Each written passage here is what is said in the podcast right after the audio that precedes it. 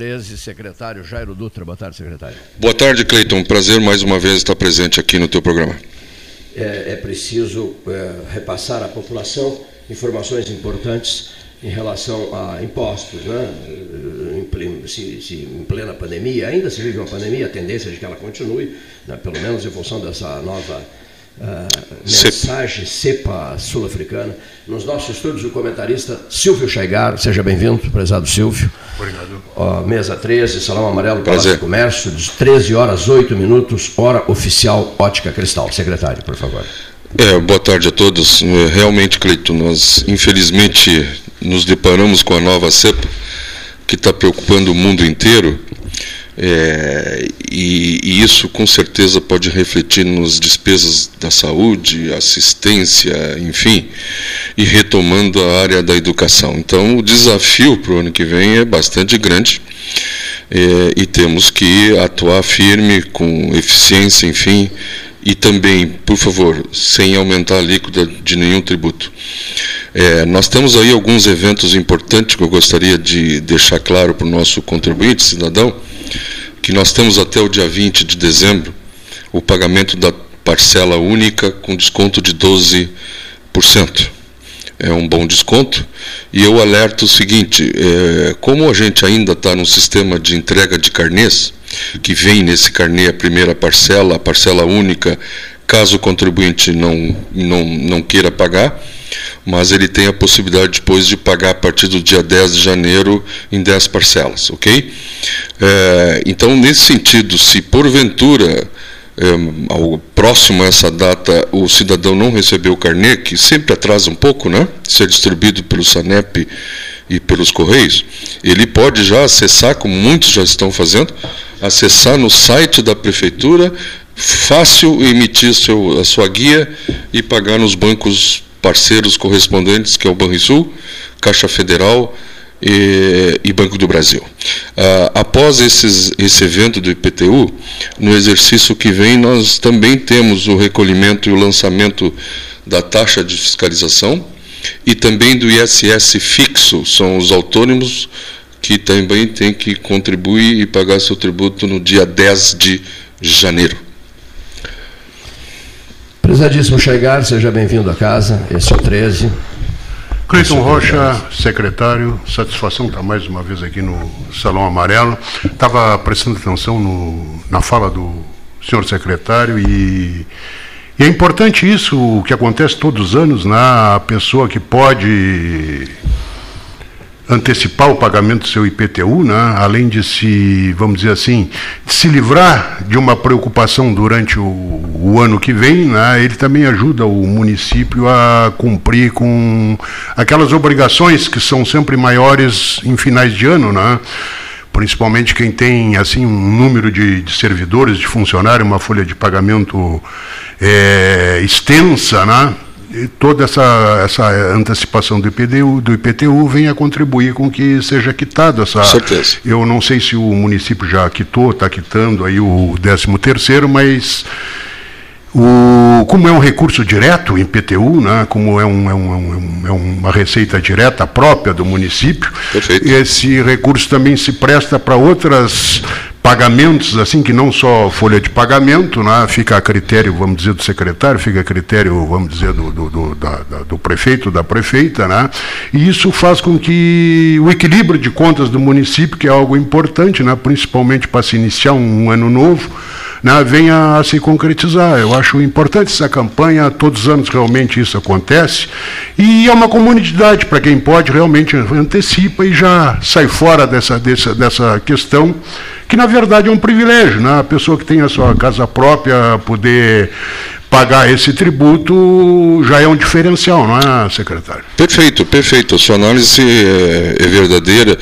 no sentido de que toda a arrecadação própria, né, além do IPTU, é, nós temos o ISSQN, ITBI algumas taxas, todos esses recursos eles entram para o caixa único do Estado, do, do município. E ali é para custeio e para investimento. Quanto à folha de pagamento, como é um valor bastante substancial, é evidente que essa antecipação do IPTU ele vem colaborar, porque em dezembro, na realidade, nós temos duas folhas. Né? Nós já acertamos, agora dia 7 nós devemos pagar, é o quinto dia útil, a folha referente a novembro.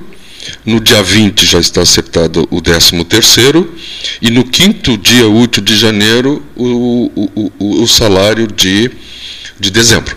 Então isso já está tudo programado, acertado é, e com isso uma boa notícia que a prefeitura, eu gostaria de passar o número mais adiante, mas ela vai fechar no azul, né?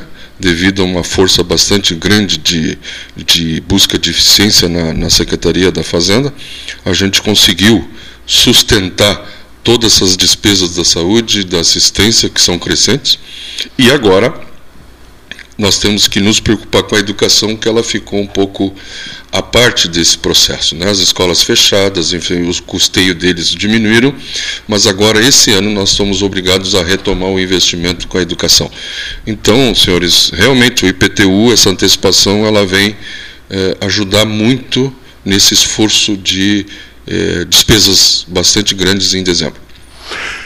É importante isso que, que, que o senhor está colocando aí. Eu, eu costumo acompanhar alguma coisa a respeito de Finanças públicas, né, eu acho que é uma coisa que interessa a, a todo e qualquer cidadão, ou pelo menos considero que deveria interessar, porque cada vez mais, né, com, a, com, a, com, essa questão da federalização, os municípios passam a, a, interpretar o seu orçamento, o seu, os seus recursos da maneira que melhor lhe convém, né, naquilo que é a necessidade do município.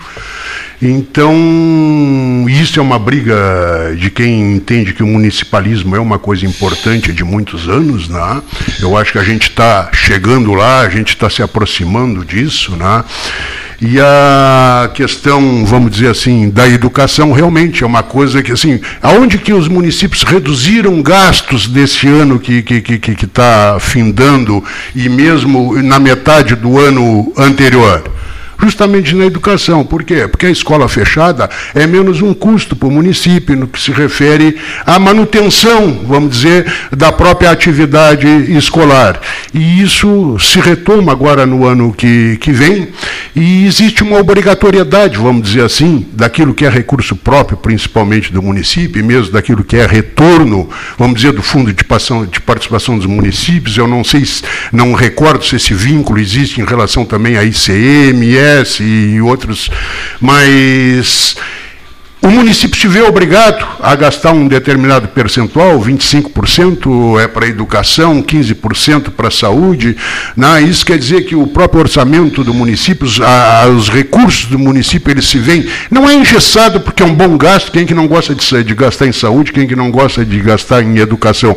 É que às vezes, e muitas das vezes, né, esse investimento, vamos dizer assim, ele extrapola esses 25%, ele extrapola esses 15%, como é os casos da saúde agora nesse momento, né? tu tem um orçamento projetado de 15% para a questão da saúde, de repente tu tem que mobilizar um batalhão né? para que as pessoas possam acessar vacina, para que as pessoas possam acessar é, postos de saúde, para que as pessoas possam acessar uma série de serviços que se fizeram necessário extraordinariamente agora nesse momento de pandemia pandemia. Né?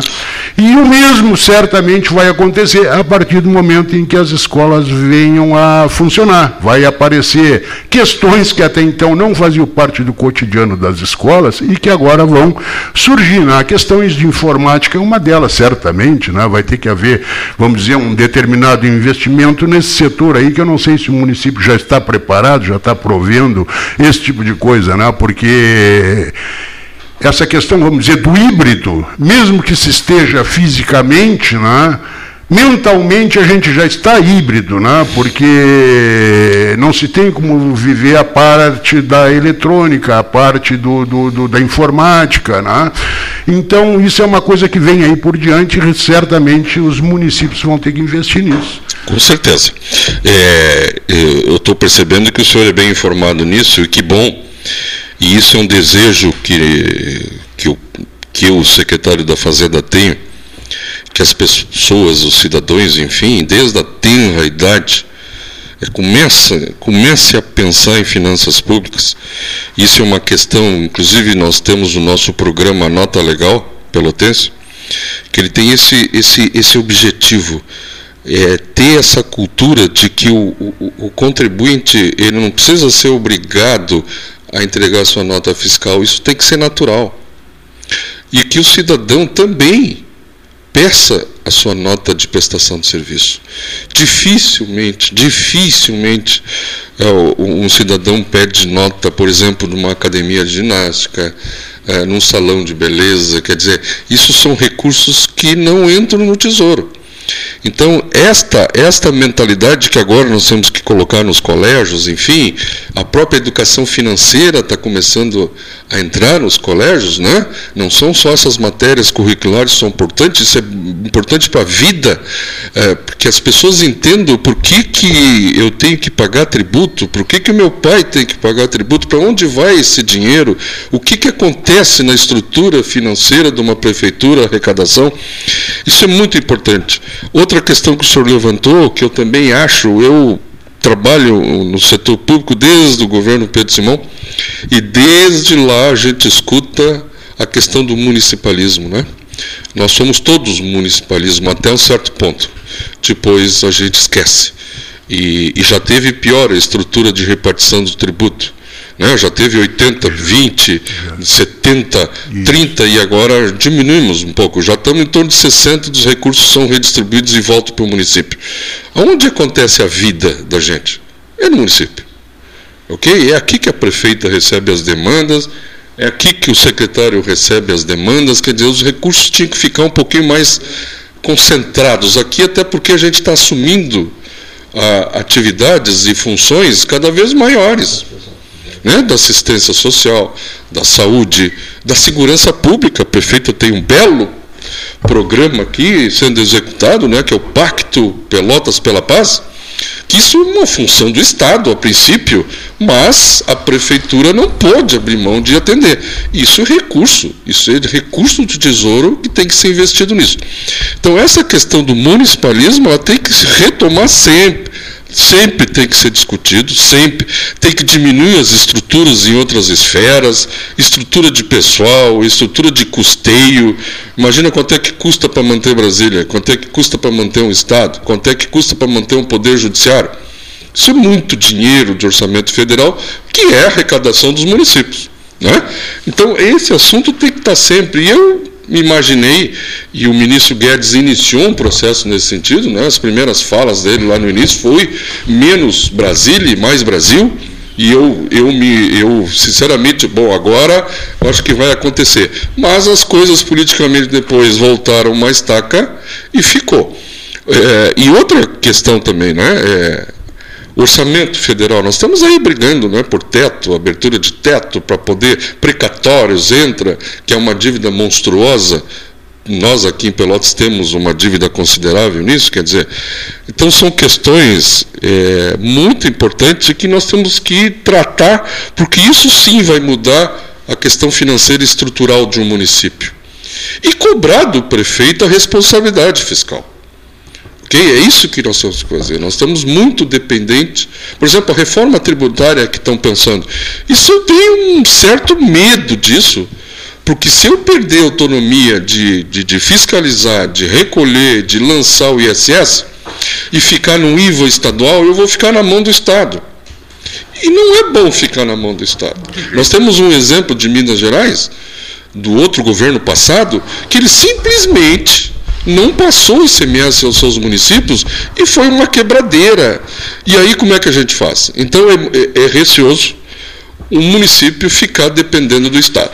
Tem o IVA nacional, que nesse IVA nacional até eu prefiro ficar vinculado ao governo federal, mas eu preferiria, e os nós, municípios, secretários da Fazenda, lançamos uma proposta é, que é um aperfeiçoamento dos tributos, uma simplificação dos tributos, é o Simplifica Já, que não tira a autonomia de ninguém, mas faz uma simplificação. Até porque o ISS é um tributo muito simples.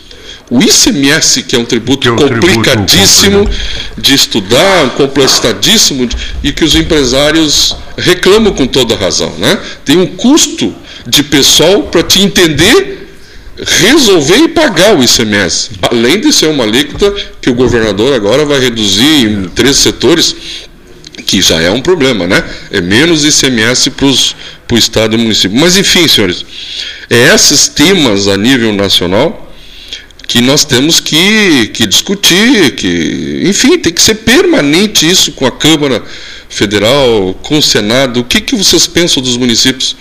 Como é que o município vai atender tudo isso com essa restrição de, de, de recursos? É muito bom essa, essa, essa conversa, senhor secretário. É um prazer para mim estar aqui de frente para o senhor, podendo estar falando um pouquinho sobre isso, porque realmente esse assunto ele traz à tona uma série de outros itens, uma série de outras questões assim que que a gente vem trazendo e vem levantando, falando aqui no 13 Horas, não é de hoje. Né?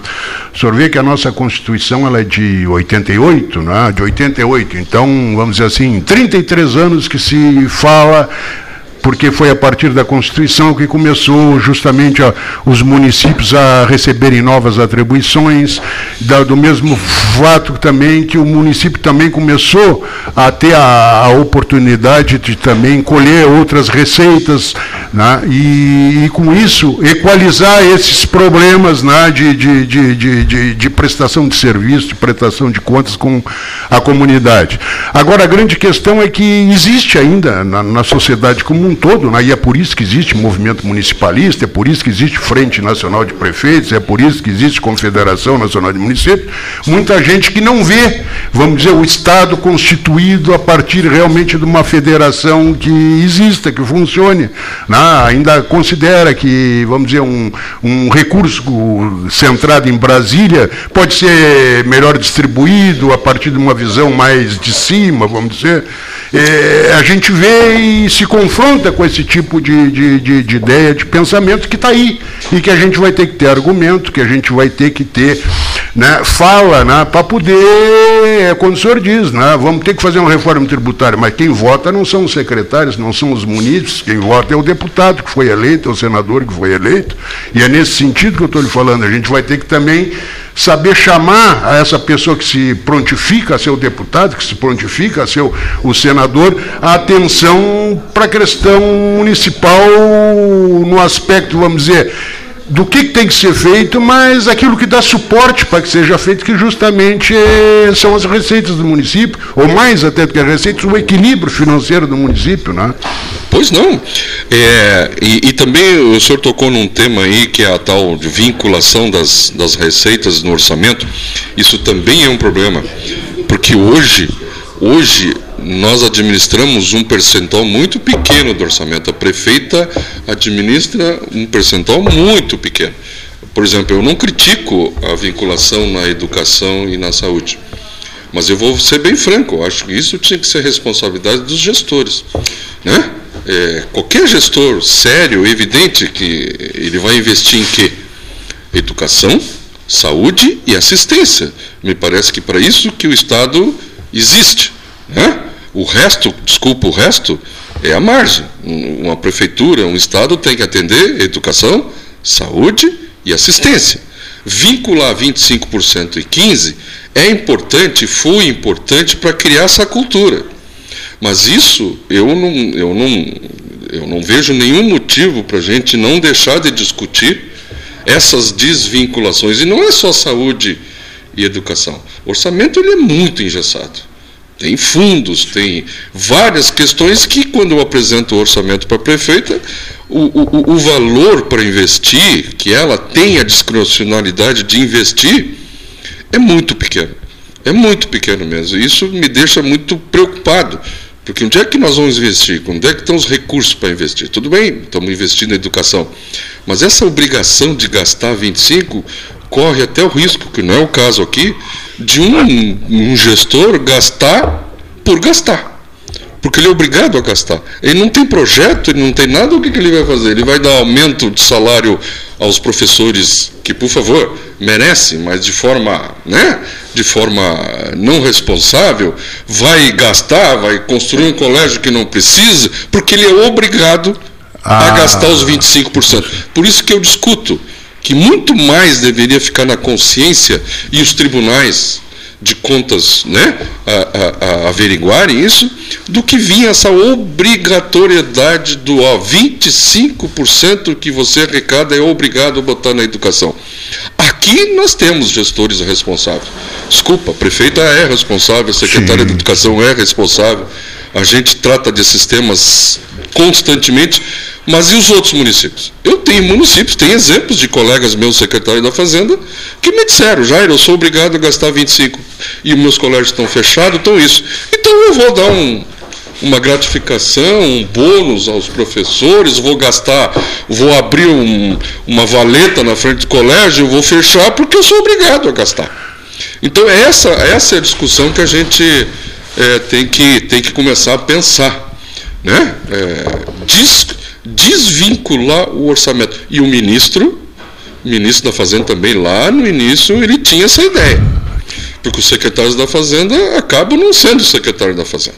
Eu, meros tesoureiros. Meros tesoureiros, mas é, eu, eu acho que os secretários de Fazenda eles têm, eles têm uma importância, uma relevância já há bastante tempo em qualquer administração justamente pelo fato de ter que entender não só dos números, né, mas dessa conversa que está se procurando ter nesse momento para esclarecer o ouvinte, essa coisa toda. E eu tenho uma ideia a respeito dessa questão que é importantíssima que o senhor está falando aí, de desvincular o orçamento de determinadas prerrogativas, de determinadas obrigações, como essa de 25% para educação e 15% para saúde também. Eu tenho a seguinte ideia, assim, por exemplo, no que diz respeito à educação.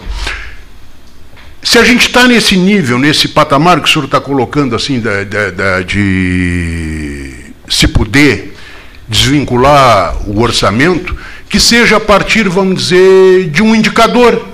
Eu acho assim, por exemplo, o município, já, já que a proposta do 25% foi de colocar, ou vamos dizer, nivelar os municípios a partir, vamos dizer, de uma educação básica na, nesse Brasil, Brasil todo que a gente tem aí, num determinado patamar, num determinado universo, era a ideia do. do, do, do, do Perfeito. Na, junto com a merenda escolar, junto com uma série de questões.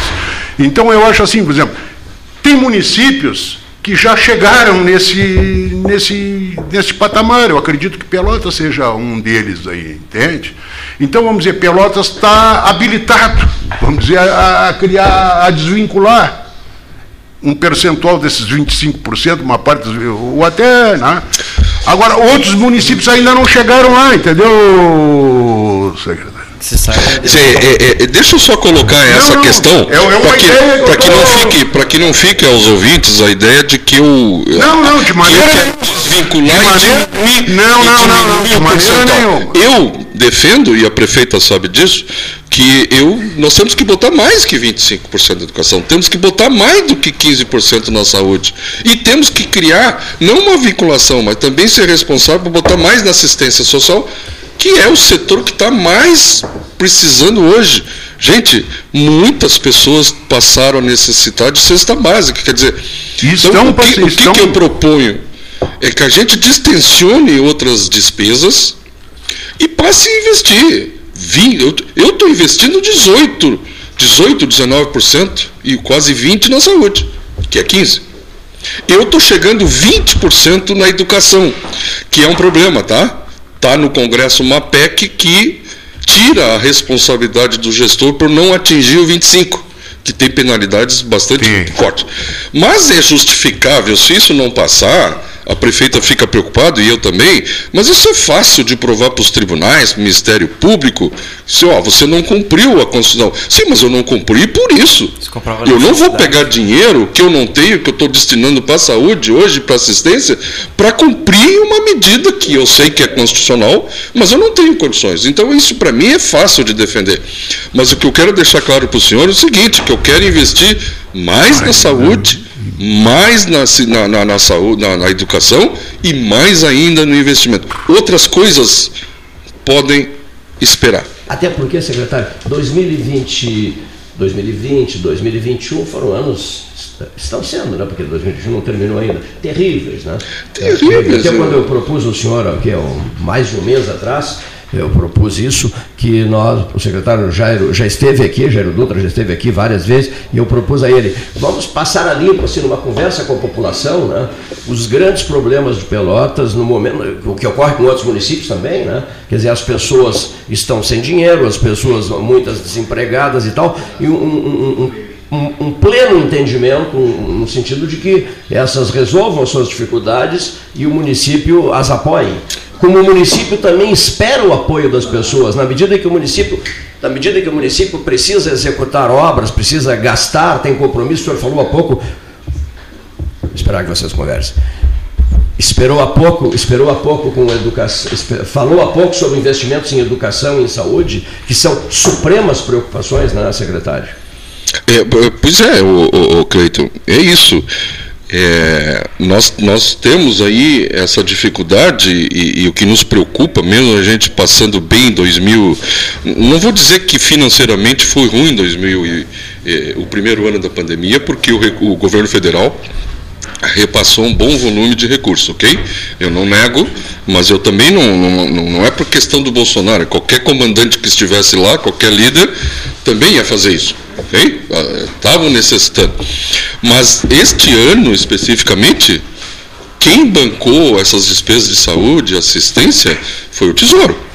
E o que, que nós fizemos dentro da Secretaria da Fazenda? Lá em janeiro, eu defini uma estratégia com a minha equipe de auditores de que em qualquer crise, qualquer crise, tem setores que ganham muito dinheiro.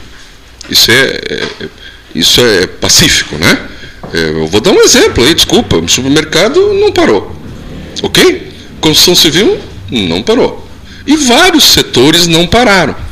E o que, que eu fiz com a minha equipe? Eu foquei o trabalho nesses setores deixando de lado outros que foram essencialmente prejudicados. Eventos, escolas particulares né? e, e, e, e, outros setores. Então eu foquei com a minha equipe nesses setores e nós tivemos um sucesso imenso nessa, nesse tipo de ação, porque a minha arrecadação até outubro ela cresceu mais de, em torno de 40% em relação ao ano passado.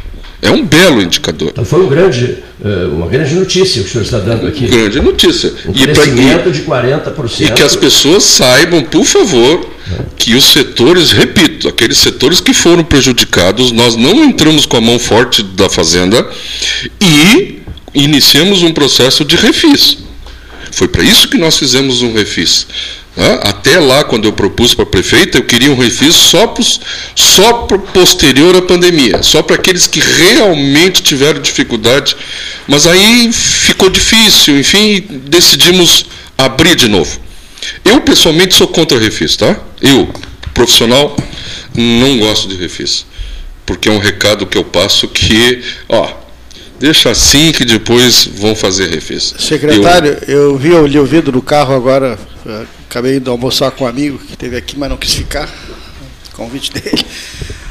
Seu colega, né? eu vi ouvido no carro e o Brasil todo fala em relação às emendas parlamentares, em nível federal, dos deputados, que é uma troca de favor, um clientelismo. Se criou as emendas estaduais e agora os vereadores criaram também aqui as emendas dos vereadores. É uma coisa meio surreal. O que, que o senhor acha disso? Não, não, não, não, desculpa, eu não acho surreal, não. Isso é importante para é.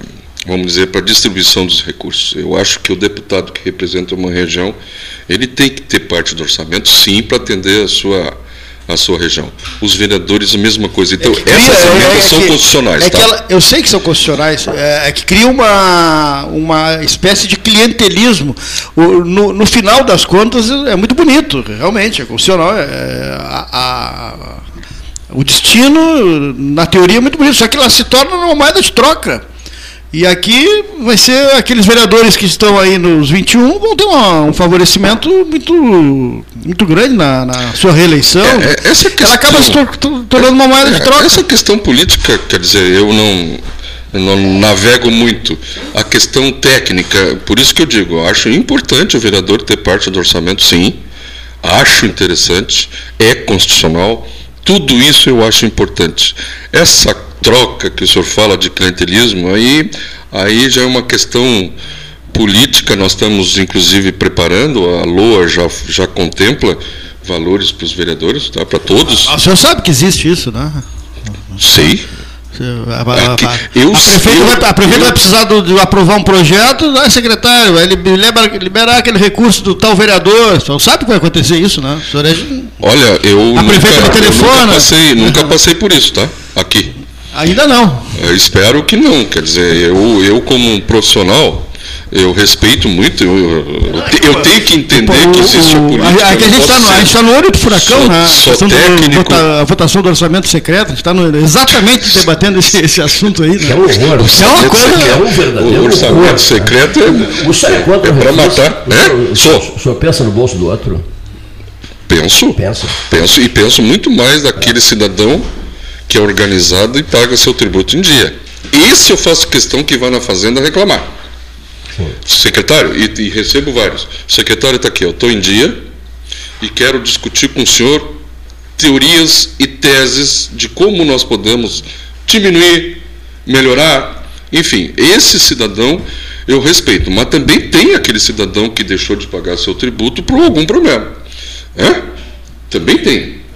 O que, mas isso já existe dentro da. Não precisa ter refis, eu já tenho formas Sim, sim, sim. de atendê-lo, de parcelar, enfim. Ah, é o refis me Esse, passa uma ideia. Essa é a questão de ordem, parece assim.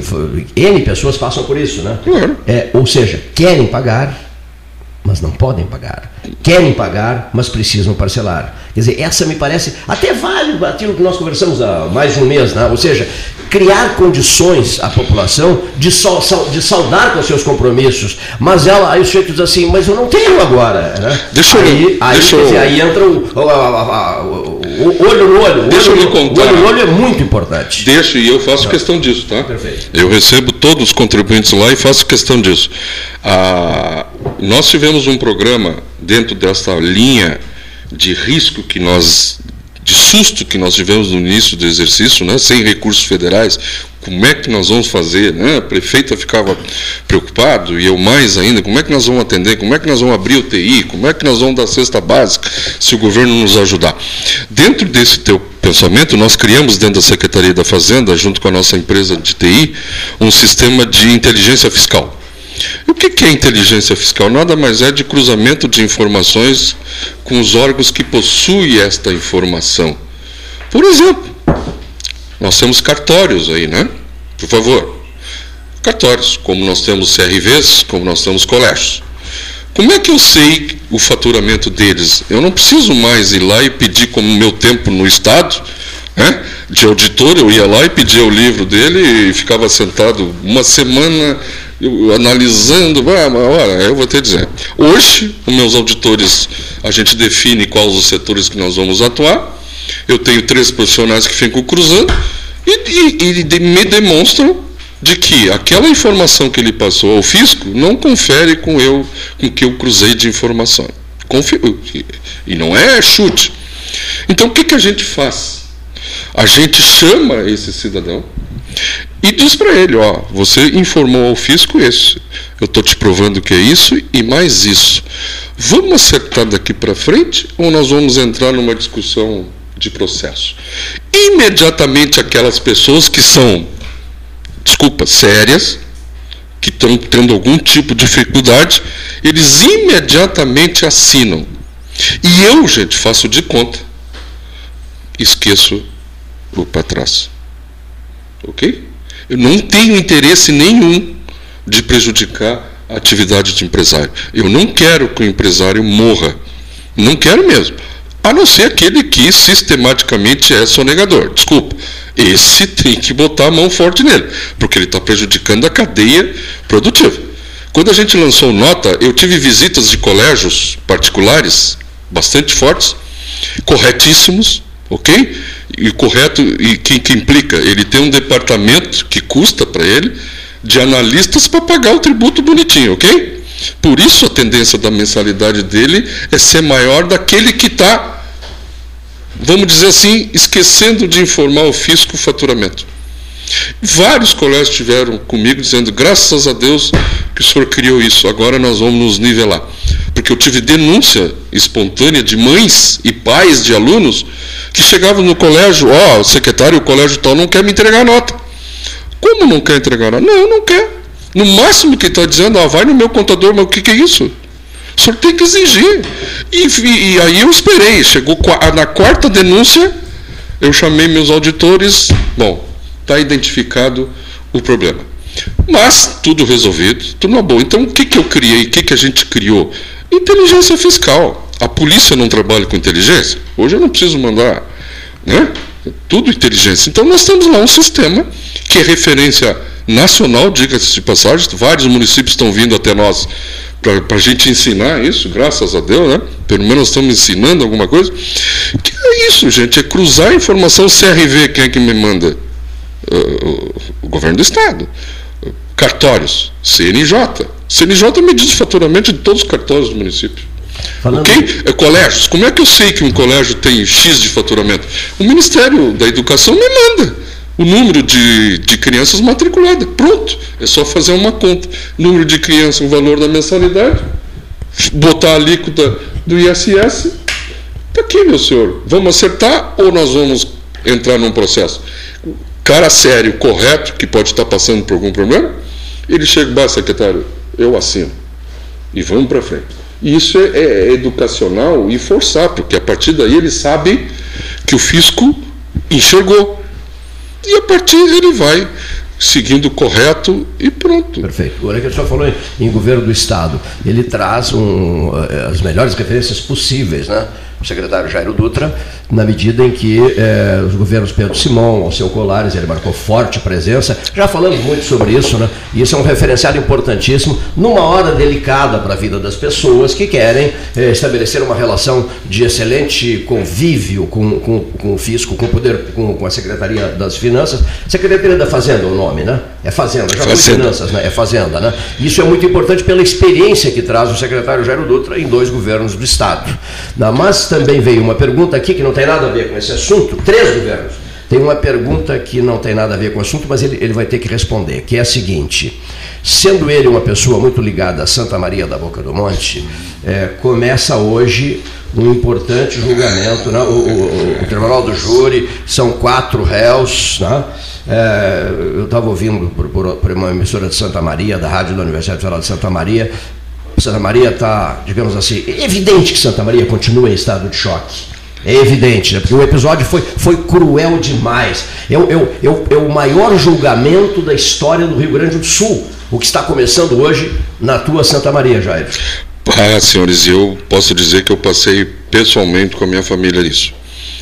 É, a filha da minha esposa estava nessa, nesta festa e ela escapou por milagre. Por detalhe, é. Ela foi muito esperta, ela estava na frente da banda quando os rapazes uh, acenderam o, o, o, Como é que se diz? Uh, enfim, o sinalizador. sinalizador, sinalizador. Ela foi rápido, abraço, pegou a amiguinha e. Direto para a rua. Direto. Só que no meio do caminho, já estava o tumulto, caiu e ela conseguiu se arrastar, se arrastar, se arrastar, e o motorista de táxi que estava na frente conseguiu pe pegar as duas e puxar. Então, milagre. Milagre. Se machucou, foi pisoteada, teve, respirou um pouco o, o, aquele gás tóxico, mas escapou. Mas isso é um trauma. Para sempre. Até hoje ela tem hoje. trauma, ela tem dificuldade de ir no lugar. E amigas dela. Que tem aqui. É. Fobia. fobia. Quer dizer, Amigos meus perderam filho, e eu fui lá, tá? Eu, não, eu me arrependo até hoje de ter ido, mas eu fui lá. E vi os corpos naquele, naquele estádio, naquele, enfim. E por aqui, o que mais me chamou a atenção, isso é complicado de falar, os telefones das meninas e dos rapazes com o um nomezinho ali chamando mãe, mãe, mãe, mãe. Meu Deus. Assim, Meu a mãe ligando para ele. E eu olhando ali, puxa vida, essa mãe nunca mais vai ver o filho. Foi Isso foi um troço. Um a Santa assim, Maria. Santa Maria, olha, foi um horror e, e, e, nós vamos sentir agora. É, não é que eu queira também, sei lá. Gente, ninguém, ninguém iria fazer isso de sã consciência. Foram responsabilidades, foram mal o cara botou uma esponja que, puxa vida, não sei para quê. O acesso não tinha duas saídas, era um só, cheio de, como é que se chama? Aqueles ferros, aquelas barras. Dificuldades. É, pra... Quer dizer, tudo isso, Pessoal, tudo né? isso foi falta, não tenho a menor dúvida que foi falta de fiscalização. Imagina um lugar que, a, que comporta 500, 600 pessoas o acesso ele entra e sai, é mesmo? Não pode, gente. Isso aqui é, é primário. Secretário. Pode nunca acontecer? Pode. Aproveitando esse horror que foi Santa Maria, eu vou dizer uma coisa entre parênteses aqui. Atenção, casas de espetáculos de Pelotas. Olha aqui, muito atentos, senhores dirigentes.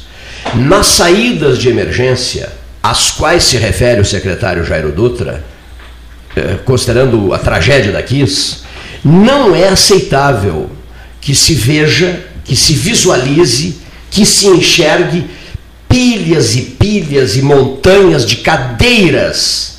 Vou repetir.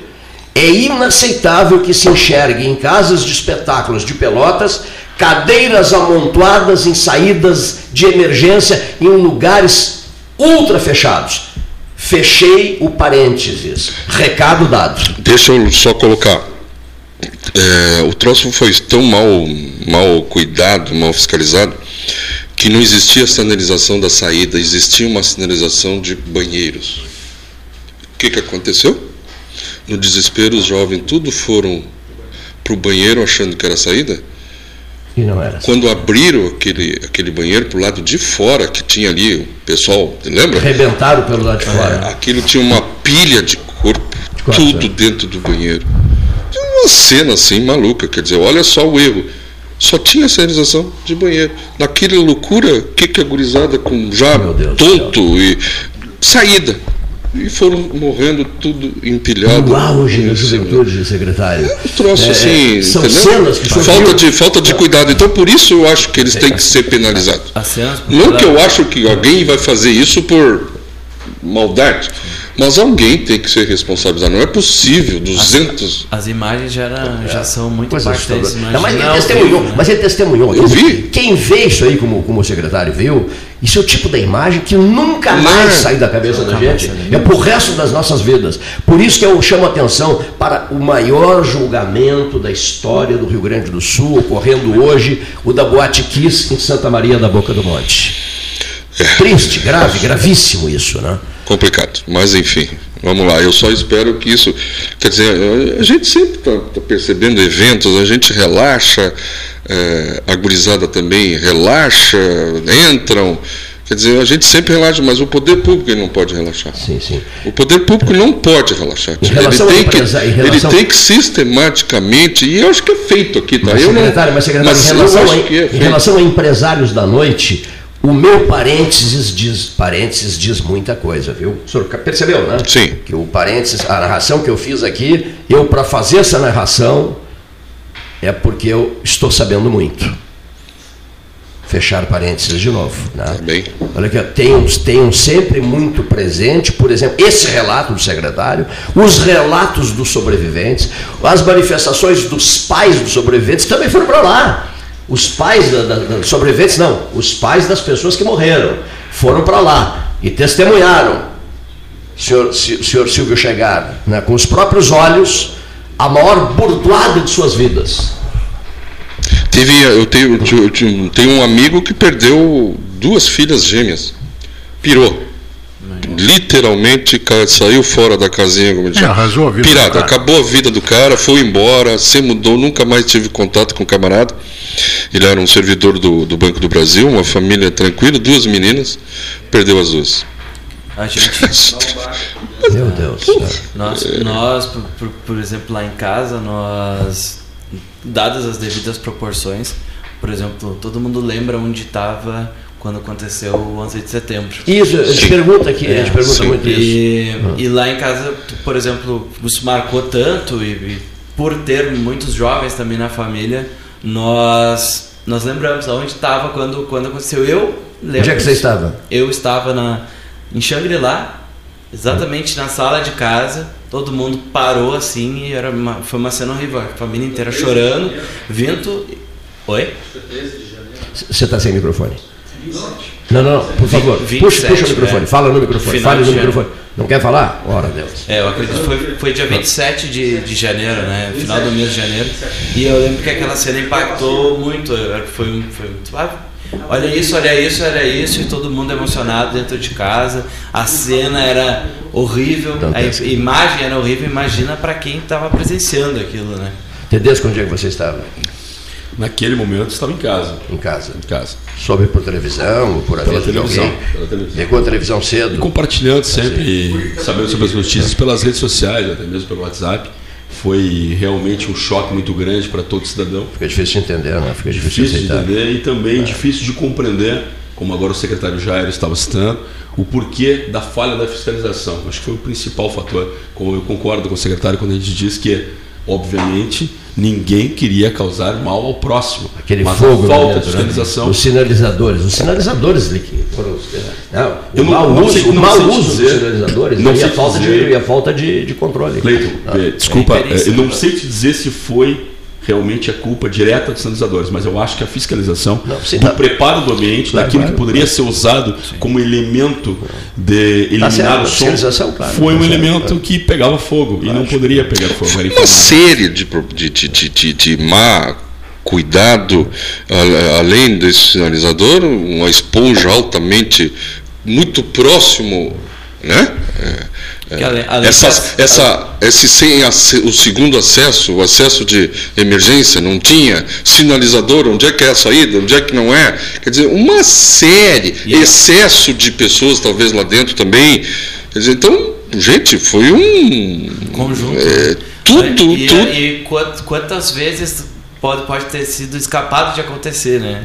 É, Nessa aconteceu, mas muitas vezes pode, pode Chegar, ter sido- onde é que você estava, Chegar? Já que essa pergunta Estava em casa, lembro bem, casa. lembro bem que eu estava em casa, você estava falando, eu estava prestando atenção e também fazendo uma retrospectiva um pouquinho de uma coisa assim, em quantas boates da vida a gente já foi também, já verdade, andou, quantas festas, essa coisa e A tal, partir né? do clubinho da Liga dos anos 70. É, Rua 15, Rua 15.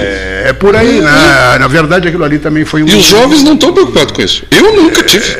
Eu tinha, eu era universitário. é isso mesmo. Era universitário, É era isso. universitário É e nós isso. tínhamos uma bote em É Santa isso, Maria, é que isso, era é do isso. DCE, que a gente Isso. chamava, que ficava num porão da casa do estudante. Aqui nós tivemos Deus, uma chamada porão. não enxergava ninguém, porque todo mundo, todo mundo, É. todo mundo fumando, todo mundo.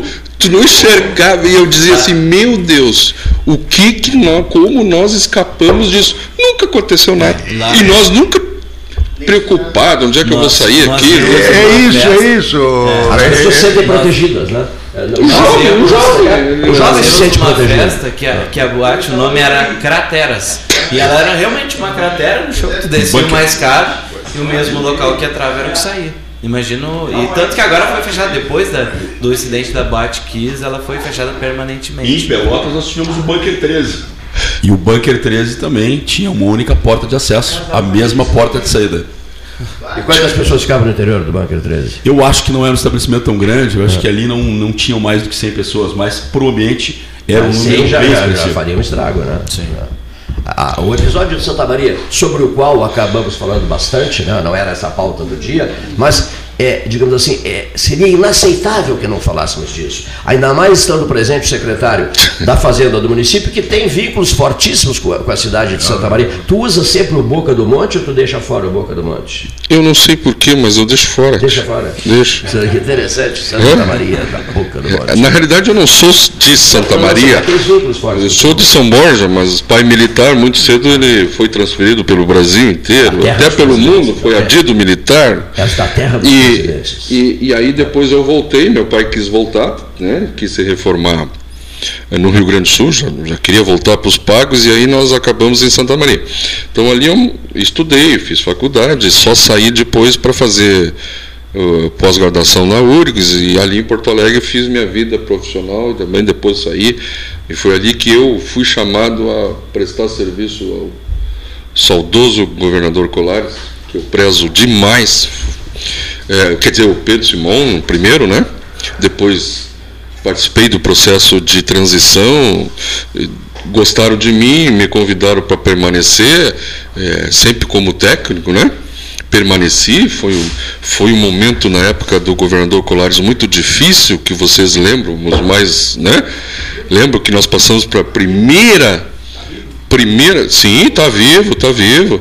E primeira, primeira renegociação de dívida do Estado, para se ver que é uma questão recorrente, né? nós nunca conseguimos resolver isso.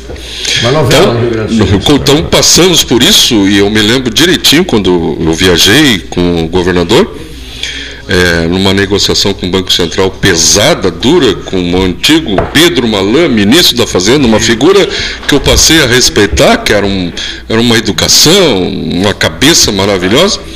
E ele me dizia, Jairo, tu vai ter que voltar para o teu estado. Veja bem, eu me lembro até hoje, ele botou assim, lá vocês têm a Caixa Econômica Estadual, vocês têm o BRDE, vocês têm o Badesul, vocês têm o Banrisul e vocês têm uma distribuidora de títulos que lá antigamente o Estado emitia papel dívida.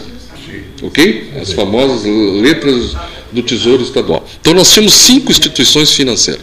Ele disse assim, no mínimo, para vocês assinarem um acordo, vocês têm que acabar no mínimo com duas. Mínimo. E eu já vou te dizer uma qual que, que é imprescindível. Caixa Econômica Estadual. Que era uma instituição olha, complicada, usada politicamente, usada politicamente, salários altíssimos, uma instituição fora, e era uma autarquia. Então ali eu me lembro que na volta o governador foi dizendo para mim, Jairo, eu acho que eu vou ser expulso do partido. Mas por que, governador? Imagina eu fechar a Caixa Econômica Estadual, que é um projeto que o Brizola fez. O Brizola que criou a Caixa. Como é que eu vou lidar com o meu chefe? O que, que eu faço? Eu vou ser expulso. O governador não tem saída. Não tem saída, governador. Para assinar esse acordo, tem que fazer. E fizemos. Foi difícil, foi duro. Você não imagina o que foi para pegar aqueles servidores da Caixa e jogar para dentro do Estado, encerrar. Bom, foi uma novela. E depois foi o Badesul. O Badesul foi incorporado ao Banrisul e a distribuidora foi extinta porque nós fomos proibidos de emitir papel. Então essa foi a primeira momento de aprendizado meu, por isso que essas crises para mim elas são importantes, mas não me assustam, tá? Você já tem é, Essa foi a primeira Como negociação. Se já passasse pelo inferno, né? Já, se e depois. passando pelo inferno, continue caminhando. É, e no início lá do governo Pedro Simão, eu entrei exatamente na maior greve, os senhores devem se lembrar, dos professores. Lembra? E lá na fazenda eu escutava isso diariamente. Olha aqueles o sindicato. Turco, ladrão, devolve, é, turco sacana, devolve a nossa grana. Era assim, o dia inteiro no meu ouvido aquilo, até que eu cheguei e disse para o meu secretário, tu, tu, deixa, deixa eu entrar nessa negociação. Mas Jairo, o que, que tu vai fazer? Olha só, chamamos o governador e aceitou. E eu assumi a negociação com os professores no sentido transparência e mostrar a realidade. Chamei o sindicato, abri meu fluxo de caixa e disse assim: se algum de vocês me acharem uma solução, eu já tenho o um acordo com o governador de pagar aquilo que vocês me descobriram. Me ajude a descobrir aonde eu vou tirar o dinheiro. Senhores, desculpa, Modéstia, acabamos com a greve em dois toques. Jogo aberto, olho no olho. Jogo aberto. Falando, Ninguém né? queria mostrar. Esse é o medo, esse é o medo. Ah, não, mas eu não posso mostrar, eu não sei o que, mas gente, eu fui ao governador, governador, deixa eu tentar, mas tu é um jovem, tu recém entrou, o que, que tu vai fazer? Eu estou apanhando aqui, deixa. Deixa eu conversar com o Abri, abri o orçamento, abri o fluxo de caixa e disse para o presidente, era uma senhora, Sim. por favor, aquilo que você conseguir de recurso agora, aqui, olhando, analisando, não precisa ser agora, pode levar, a analisar com a sua equipe e volta. Aquilo que você achar que eu tenha margem, eu já tenho autorização do governador de transferir para o aumento de vocês. Acabou. É, o senhor, senhor, eu só dizer aqui, Marcelo de Oliveira Passos, cumprimentar o secretário, ótimo programa. Pedro, Paulo, uh, o, o Malan, Pedro Sampaio Malan, foi o maior ministro da Fazenda da história do país. Palavras do nosso comentarista de economia, Marcelo de Oliveira Passos. Agora uma pergunta minha. O senhor chegou a conviver com o Sival Guazelli? Sim. Muito. Porque muito, ele assumiu o governo do Estado? Muito, um muito, bom, muito, muito. E quando ele adoeceu, a gente ficou muito triste. É. Porque era uma figura um humana sensacional. Jair Soares também, eu não estive no governo, evidentemente, mas eu, a gente tinha contato, quer dizer. Amigo nosso da casa. É, então eu, eu, tive, vamos lá, Pedro Simão, que é uma figura maravilhosa, ok? Colares, Colares para mim foi uma surpresa, um, viramos amigos. Eu virei assessor direto dele, tá? Ele não me tirou da fazenda, mas disse: tu vai ser meu assessor tudo que eu tratar, tu vai junto. E depois, quando entrou, saiu o Colares, também fiz a transição e entrou o governador Brito, com uma ideia bem diferente de privatizar. Porque nós estávamos enfrentando dificuldade, tá?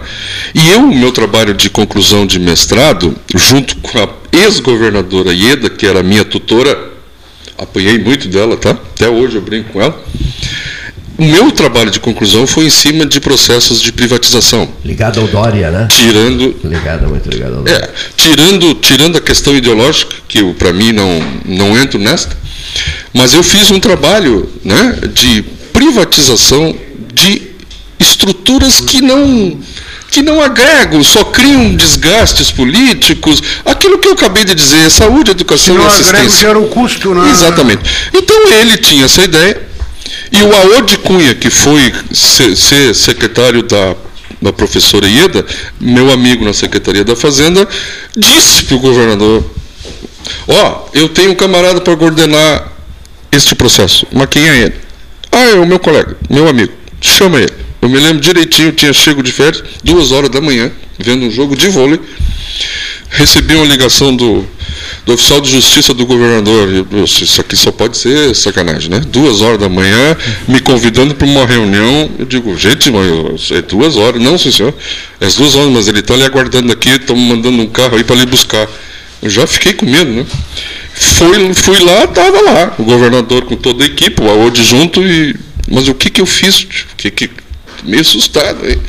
Não, não fez nada. O governador quer que tu coordene toda a área de privatização do, do Estado. Mas aonde? Eu não quero mais saber do setor público. Não. Aí ele me chamou, governador, rápido como ele é. Jairo, tu tem cinco minutos, eu sei que tu fuma porque eu já senti um cheirinho de ti de fumar. Tu vai ali fora na sacadinha, fuma e volta que eu quero a resposta. Não tem tempo. Então não preciso nem fumar, eu me entreguei. Aceito. Então nós criamos toda uma equipe, né? A gente viajou por alguns lugares do mundo aí, poucos, que eu me referi como processos muito bem feitos, que foi na Inglaterra, e a gente desenhou toda uma modelagem, começamos a abrir licitação para contratar empresas que fizessem o primeiro trabalho, que é importantíssimo, de dizer qual é o valor de uma CE, qual é o valor de uma CRT na época, qual é o valor de um banco, qual é o valor de uma Corsã.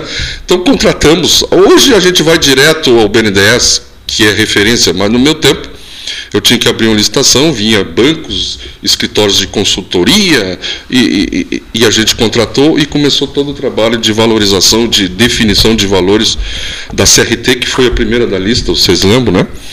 E foi um processo, para mim, aprendizado com esses camaradas né, sérios de mercado. E aí chegamos, chegamos, fizemos CRT. A CE, ele, ele inventou um modelo que não era o nosso, ele preocupado politicamente, Jair, se eu vender toda a CE, eu não ganho mais eleição. O governador, tentamos tecnicamente demovê-lo, mas ele resolveu deixar parte da CE pública, que era a parte que atendia até agora a, a região aqui de Pelotas. Sempre alertando de que, olha, governador, isso é um problema. Nós estamos vendendo dois terços de uma empresa, o faturamento, dois terços está indo para lá, e a dívida vai ficar com esta pequena empresa. Cuidado, governador. Ela pode nascer morta. Não, Jair. Todo o recurso que você tiver lá em São Paulo, na venda, na bolsa, todo esse dinheiro vai vir para você resolver essa empresa. É isso, governador? Perfeito, Jair. Eu me lembro até hoje, fomos a São Paulo, peguei lá simbolicamente um cheque desse tamanho, 3 bi da CE, que ninguém acreditava, foi muito bem vendido. Volto para casa Sábado, domingo, reúno minha equipe, contadoria, contabilidade, financeiro, ITI, para começar a montar uma estratégia de chamar credor por credor e dizer, olha, eu te devo 100, mas eu vou te pagar agora à vista 40. Se quiser, senão tu entra no final da fila. Montei todo o esquema. Infelizmente, Aí que entra a questão política, foi aí que eu decidi cair fora do setor público e foi a prefeita agora que me resgatou. Não queria mais porque isso me magoou muito. Porque ele, desculpa, ele imediatamente pegou todo o recurso da, da, da, da privatização e disse para mim que ia fazer estrada porque que ele queria se eleger. Digo, não sou, não sou contra que o senhor faça estrada, nada. Mas eu repito, lá atrás eu lhe disse, se não injetar dinheiro nessa pequena empresa, ela vai, ela vai já vai nascer morta. Dito e feito, né? Não tem dúvida. Dito e feito, né? Eu não preciso ser mágico. Interessantíssimo. Estava morta. Relato Tava- interessantíssimo. Estava morta. Então, foi aí que me desgastou com o governador Brito. E eu digo, bom, agora eu vou para a iniciativa privada que deu para mim.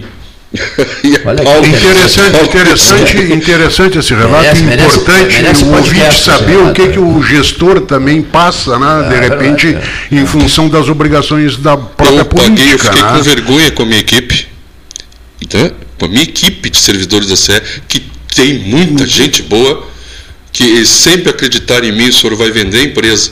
Nós estamos todos preocupados em perder o emprego. Não, os senhores não podem ficar preocupados. Vocês são muito competentes. Qualquer empresa que Sim. entrar aqui vai perceber e vai deixar Quem- vocês. quem- quem tem a oportunidade Mas de passar secretário, por um mas- processo mas diretor, desses mas ganha uma diretor, nós- experiência Nós que um temos família, que nós vamos perder o emprego. currículo nenhum vai Exatamente. agregar. Então, o que que eu É. perdi o discurso e perdi o comando, né? Se eu permanecesse, perdi. Não, a equipe. perdi a equipe, O senhor defendeu sempre aqui que esse recurso ia resolver a vida dessa pequena empresa Tá e agora o senhor volta e diz que acabou. Então nós estamos quebrados. Que rico relato. Tá hein? certo, parabéns, secretário. Eu, eu, eu, eu, eu queria, eu queria encaminhar, encaminhar uma questão para o senhor dentro dessa. A dessa... última, sabe por quê? Eu tenho ele, ele, ele pediu para sair às Eu tô- 14 Não, não, não, não quero lhe. não, tá É que eu acho que é importante atual, viu, secretário? E que, e que assim, que a gente fala em termo geral, mas que na verdade isso abrange muita gente e não é de hoje.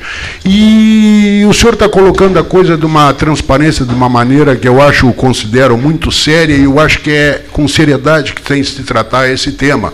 Que eu acho que ontem, inclusive, o Congresso Nacional tratou disso, o Senado tratou disso, que é a questão dos precatórios.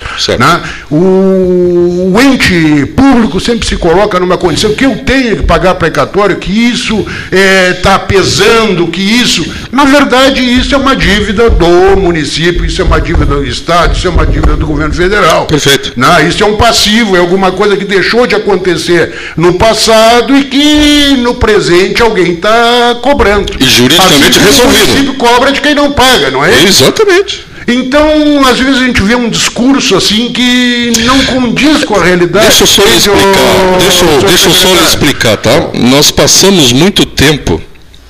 ah, A prefeita, eu digo para ela que a gente teve um pouco de azar, tá? A gente assumiu alguns passivos históricos que outros governos não tiveram. Precatório. Precatório é evidente que é uma obrigação.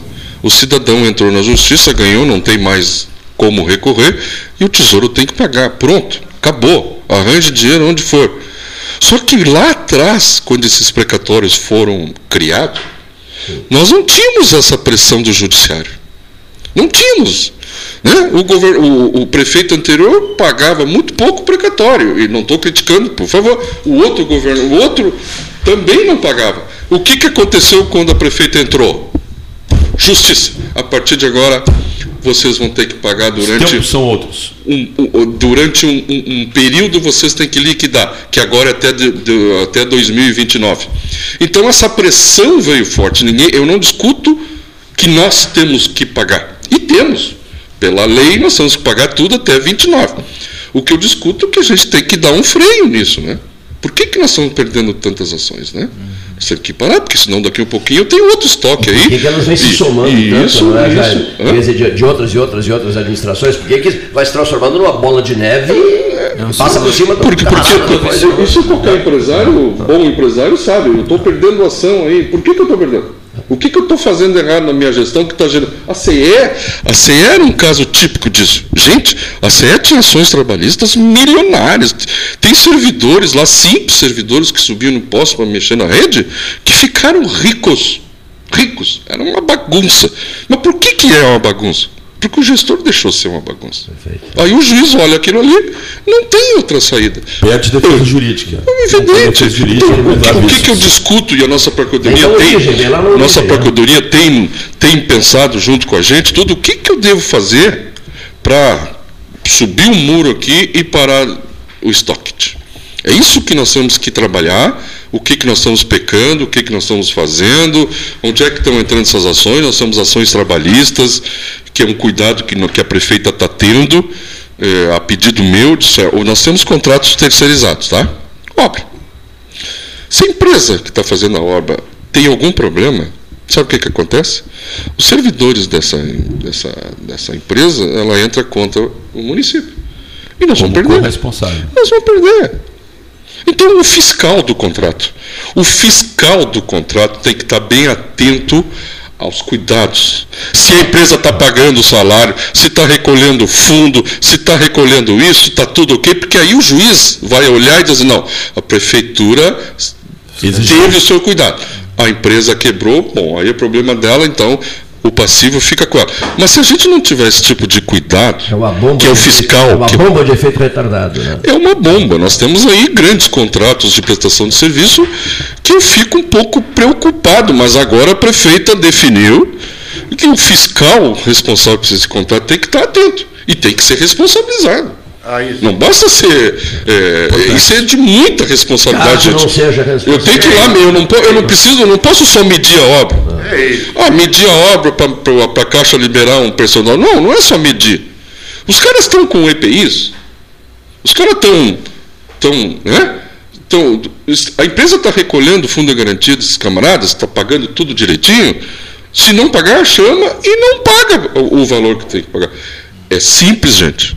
Mas eu sei que é difícil, eu sei que é difícil, mas agora a prefeita endureceu no sentido de que o fiscal pode ser responsabilidade por isso, mas as ações trabalhistas estão aí.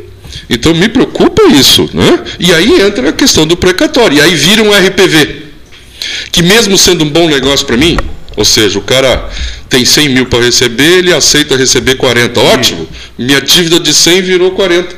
Só que o meu caixa ele está sangrando, porque o RPV eu sou obrigado a pagar diariamente. Fica sangrando sempre. Fica é. sangrando sempre. Secretário, então, aqui. o senhor vai ter que voltar aqui, secretário. Vamos, eu... Olha aqui, vamos lá, rapidinho aqui, secretário. É, os, duas questões aqui. O senhor trocaria Pelotas por Santa Maria para viver? Sendo franco agora? Sim. Não. Trocaria eu... Pelotas por São Borja? Não. Trocaria Pelotas por Porto Alegre?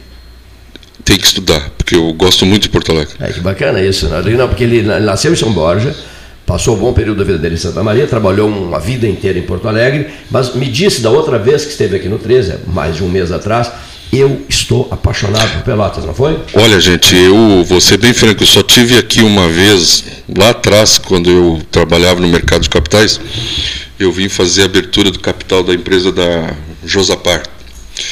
Ah, os empresários, os, os donos, nos trancaram numa fazenda deles aí. Eu fiquei dois, três meses, nunca comi tanto churrasco na minha vida, trabalhando lá dentro da fazenda. Eles não queriam nos misturar nos escritórios, abrindo o capital. Então eu conhecia muito Foi na pouco. Foi na, é, isso. É, e fazia aquelas ovelhas. Que eu vou Entrada do grupo Camilo. Meu Deus do céu. Hã? Entrada do grupo Camilo. Isso. Então ali eu fiquei um período e não e tive pouca oportunidade, porque o trabalho é bem pesado, é abertura de capital. E conheci. Quando a prefeita me nos descobrimos, foi um processo, ela fez um processo muito interessante, processo seletivo, né? E eu entrei meio de sem saber o que, que era mesmo, mas fui gostando do processo, fui gostando. E quando me disseram que era prefeitura de Pelotas, eu digo, xuxa, de novo setor público. Mas vamos encarar. Vim aqui para fazer a última etapa, que eu já tinha sido aprovado em todas, entrevista, que ficaram três, três pessoas. E quando eu vim aqui, correndo aqui, né, cheguei até atrasado na entrevista, o ônibus teve um problema, e eu olhando essa cidade, esses prédios históricos, porque Pelotas tem esse diferencial. E minha esposa, que trabalha na área de turismo, ela, quando veio também a primeira vez aqui, ela se apaixonou. Ela, já, ela traz ônibus para cá, para ir para as charqueadas, ela traz. Ah, que beleza. Ela traz gente aqui. Então, eu virei um apaixonado por Pelotas. Pelotas tem uma diferença, sim, a prefeita cuida muito da cidade. Pode dizer o que quiser, mas ela cuida da cidade. Se vocês compararem com outra cidade, vocês vão perceber. A minha cidade é uma pena. É uma dificuldade enorme para os caras fazerem um asfalto. Não fazem. Direito. É, dois, três meses já virou. Então é muito complicado.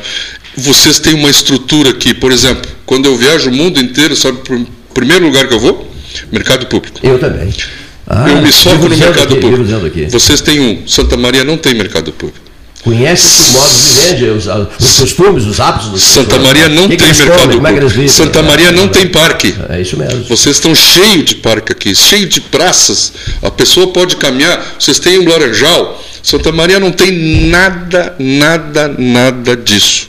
É uma cidade moderna, interessante, mas as suas vias são mal cuidadas, incrível. Sai prefeito, entra prefeito e não se resolve a estrutura. Até eu brinquei com o prefeito, tem que levar sua equipe para lá, é, botar junto com o Pozobon para que ele se mexa. Mas é uma cidade com muito mal cuidada, sem infraestrutura, o cidadão não consegue caminhar. Nós temos que caminhar na rua, na calçada. Tu sabe, caminhar na calçada. Não, atrações. É, não, tem, não tem um parque. Por exemplo, o Parque Una, né? É. Que é um espetáculo, que é, que é outro modelo, é outro modelo que a gente está estudando junto à prefeita, porque vocês têm um modelo aqui de parque aberto, não é condomínio residencial fechado, é um parque aberto, moderno, né? não custa para a prefeitura, quem faz a zeladoria são eles, a população entra qualquer um lá dentro. Eu adoro caminhar lá em volta. Quer dizer, isso qualifica uma cidade. Agora vai ter o Quartier também. O bairro Quartier. É, quer dizer, e, isso Riviera, E vem aí o Riviera Condomínio Clube.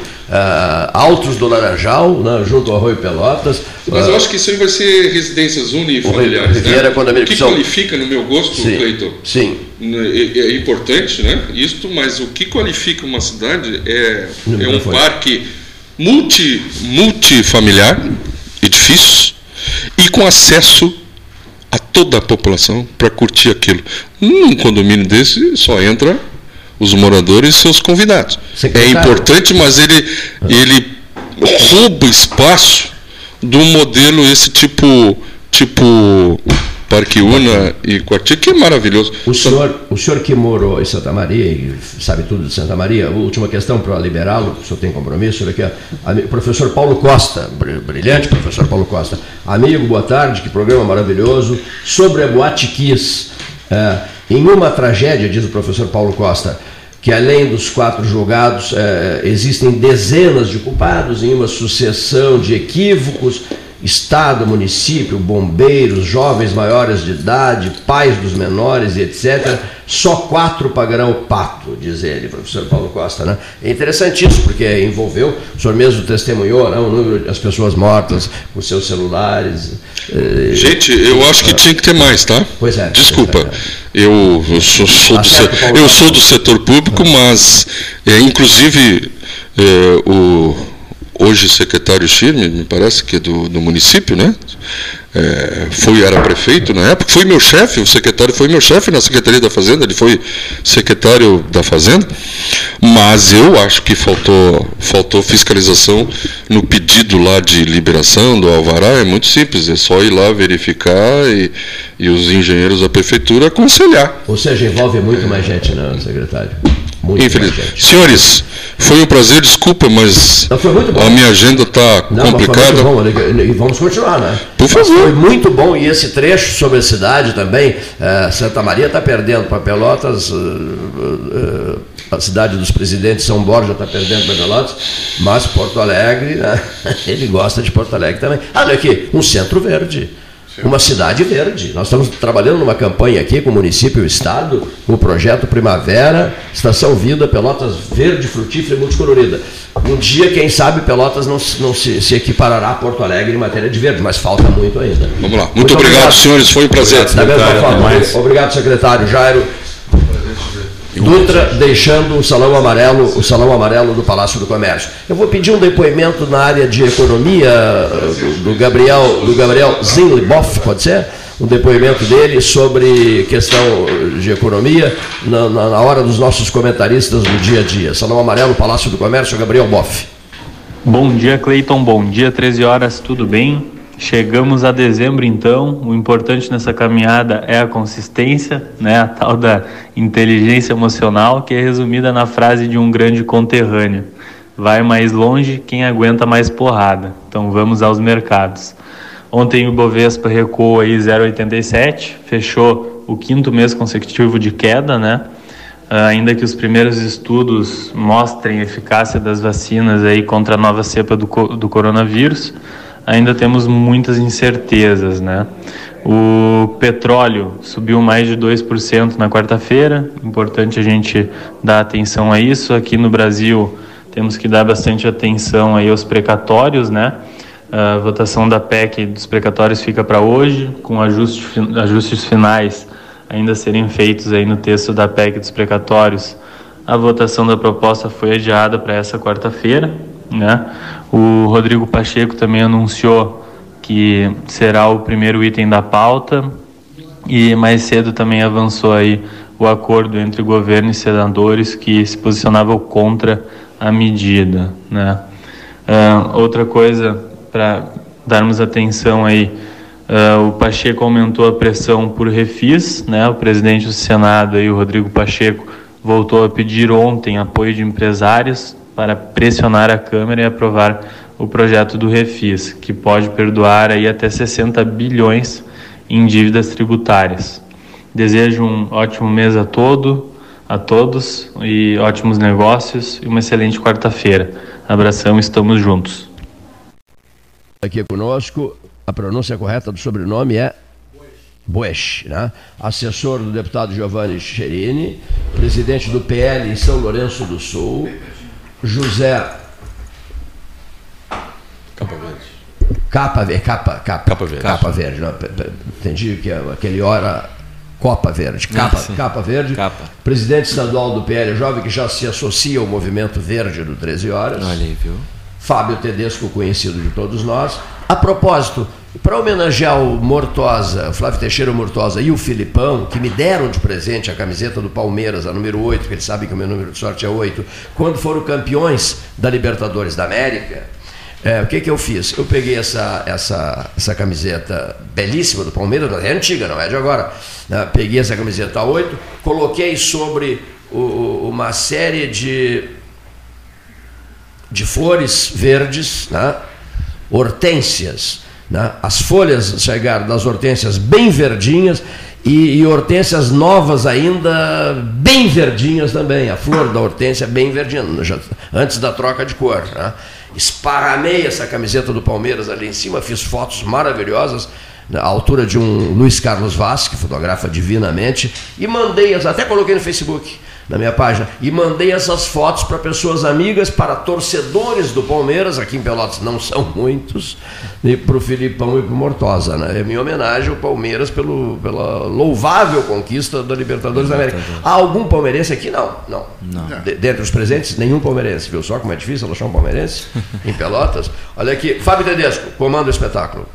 Muito bem. É, gostaria aqui de agradecer então a participação do programa 13 Horas, sempre pelo comando do Cleiton Rocha, do Paulo Gastal Neto, de todos os demais colaboradores que sempre nos prestigiam aqui falando temas afins da nova evolução de Pelotas. E muito bem citado anteriormente, a temática da saúde muito importante a todo momento. Mas hoje venho até vocês aqui acompanhando José Capaverde, presidente estadual do PL Jovem, Partido Liberal, e o meu colega aqui, conterrâneo muito próximo, presidente do PL de São Lourenço, São Lourenço do Sul, Rodrigo Boesch, né, que fizemos assessoria conjunta do deputado federal Giovanni Cherini, que além de deputado federal, também é coordenador da bancada gaúcha. Vou deixar com o José Capaverde que ele possa falar as novidades que vêm ocorrendo, tendo em vista a nossa agenda, a nossa pauta, e me coloco à disposição sempre da comunidade pelotense de poder tratar da boa política, das defesas que são oriundas de um projeto chamado Por Pelotas, que é um projeto político, onde nós observamos as causas que nós temos que modificar em Pelotas. E gostaria de deixar aqui para o Cleiton um, um recado para a próxima chamada do secretário Jairo Dutra, para que ele pudesse tratar não somente eh, dos tem- das temáticas de impostos, como ele aqui tratou, mas que ele possa esclarecer um pouco para o público pelotense sobre a arrecadação de um item importante que acredito que pode contribuir muito para Pelotas. Já foi pauta dos meus discursos quando ainda candidato a prefeito de Pelotas, que se chama ISSQN bancário. Como a inteligência fiscal da qual ele estava falando anteriormente está sendo aplicada e qual o recurso da arrecadação sobre o ISSQN bancário. Deixo então aqui eh, esse pedido de recado para que o secretário possa esclarecer a gente e passo a palavra então a José Capaverde. Eu, primeiramente, falar que é um prazer estar aqui nesse reconhecido programa aqui do nosso amigo Cleiton, nosso amigo Cleiton Rocha. Te agradecer, Fábio, pela, pela companhia, cumprimentar o Rodrigo e os demais companheiros da mesa aqui. Dizer que nós estamos nessa, nessa caminhada aí há um pouco mais de seis meses, estruturando a, a juventude da, do nosso partido, né? o PL. E sob o comando do nosso deputado federal, Giovanni Cherini, nós temos feito um trabalho exemplar, temos revolucionado a juventude dentro do partido e, traz, e trazido eles para dentro para poder oxigenar a política, né? porque é o que a gente pensa. Eu tenho uma, uma, uma crença, posso dizer assim, Fábio, que eu acredito que a política seja o único poder transformador. Então, a partir de que eu acredito nisso, eu faço política por, por vontade, por paixão e tenho brilho no olho no que faço. Aqui está o, tá o Rodrigo, que eu acredito que, que faça muito parecido comigo, e aqui já estou sendo apertado por causa da agenda. Então, eu então uma pessoa que eu me espelho, me espelho muito, Rodrigo, pela, pelo brilho no olho, a gente falava da felicidade, toda vez que a gente vê o Rodrigo, a gente ele está explanando felicidade. E eu quando estou fazendo política, quando estou construindo a juventude partidária, eu estou também muito contente, muito feliz, porque gosto do que faço. E vejo, eh, eu tava, tava te analisando falar aqui, Cleiton, e vi que tu, que tu tens, tu deve fazer isso todos os dias, né? Tens uma desenvoltura fantástica. E é bacana demais ver como tu, tu te expressa e dá para ver no teu olho que tu ama o que tu faz. É, que bacana ouvir isso, é Não, verdade. E, é, e eu me identifico muito, talvez a gente em áreas diferentes, mas eu me identifico muito, me identifiquei muito e é um prazer estar aqui novamente, ainda mais com uma pessoa que tem uma desenvoltura, um tamanho, acesso. E para mim é muito, muito gratificante poder ter um espaço aqui obrigado, ao teu lado, ao lado do Fábio, do Rodrigo, dos demais E tu sabes, aqui, tu sabes que isso aqui está no ar há 43 dias. Eu, o, 13 horas. o 13 horas. sim. 43 dias, né, Leonir? Eu tava olhando, percebendo aqui do, do nosso salão amarelo agora. Todos os dias, Desde 6 de novembro de 1978. É uma história, é uma vida. Eu tenho 24 anos. E... Sou um pouco mais velho que tu. É, não, mas é pouca coisa. Pouca coisa. Pouca coisa. Então, eu tava vendo aqui desde 1978. Pô, isso já é bem mais velho do que eu, né? Então é uma história e o que eu, que eu tenho a contribuir aqui Era uma, hoje gurizada, é... era uma gurizada da tua idade, nos anos 70, no final dos anos 70 e 78, e essa turma toda vivendo. A, o, o, o Chaigar é testemunha, vivendo a glória da década de 70, a maravilhosa década de 70. Sim. As calças boca de sino, boates e boates e boates, umas calças gigantescas bocas de sino, e as pessoas felizes, faceiras, motivadas, entusiasmadas, etc. Acredito etc. que deve ser o programa mais antigo aqui da cidade. Não, não, me refiro, me refiro ao, ao, ao modus vivendi das pessoas, Sim, sim. a felicidade pessoal chegar das pessoas, né? naquela, naquela Exato. dourada década de 70. De 70. E Beatles, meu Deus, e Rolling Stones, e Creedence Clearwater Eu conheço a Revival, década-? É, Gees, meu Deus do céu. Eu conheço a década de 70 muito mais pelas conquistas, Sim. a gente falava aqui do, do Palmeiras, né? Muito mais pelas conquistas do nosso internacional do que Ah, eu, pelo- eu, eu, eu não perdia jogos do Inter, né? Da, daquele tempo, meu Deus, Manga, Cláudio, Figueroa, Marinho e Vacaria, né? Falcão. Hermínio também jogou de lateral direito, né? Caçapava, Falcão e Batista, Caçapava, Falcão e Paulo César, Valdomiro, Dario e Lula. Eu, eu sou desse tempo. Eu vivia no Beira Rio assistindo jogos do Internacional. Até pessoas ficavam bravas comigo, mas, mas era gurizão, era muito gurizão. Sim. Ele só quer saber do, do futebol de Porto Alegre. Agora empresas daqui só querem saber do futebol de Porto Alegre, sabia? Patrocinam até a Rádio Grenal. Mas segue o baile. Deixa de é- patrocinar o Rádio de Pelotas, que debate a cidade todo santo dia, 44, 43, indo para 44 anos, e investem na Rádio Grenal para falar sobre essas caminhadas gloriosas de Grêmio Internacional em 2021. Isso acaba comigo. Isso me explode internamente. Essa visão né, é- é- equivocada, mas esse, esse estar de joelhos diante de Porto Alegre. Essa motivação extraordinária que faz com que muitos, amigos meus até, fiquem de joelhos diante de Porto Alegre. Isso me incomoda uma barbaridade. Isso é uma não des... tem nada a ver com o assunto. Isso é uma, desculpe, des... desculpe, isso é uma descentralização equivocada, não, mas faz. faz e, e é, mas é isso que, que faz a gente gostar de estar ao teu lado. É, dá pra ver que tu, que tu tens amor pelo que tu diz. E, mas o que eu, te- eu vi, o secretário aqui até iria. Secretário Jairo, Jairo Dutra. Isso, o secretário Jairo Dutra até iria comentar com ele, que provavelmente ele tenha trabalhado com o meu pai na, no governo Colares. Meu pai foi diretor superintendente da CRT. Então, a- acredito, até ia, tipo, ia pedir para pegar um cartão dele, mas depois eu te- vou, vou trocar um- uma ideia, porque eu acredito que os dois se conhecem e possam ter uma relação. E a, o- a maneira dele se portar, a maneira dele trabalhar, eu identifiquei no. Eu, Muita firmeza, muita Mãe, firmeza. muita né? firmeza e é a maneira que eu, que eu identifiquei de quem trabalhou naquele governo.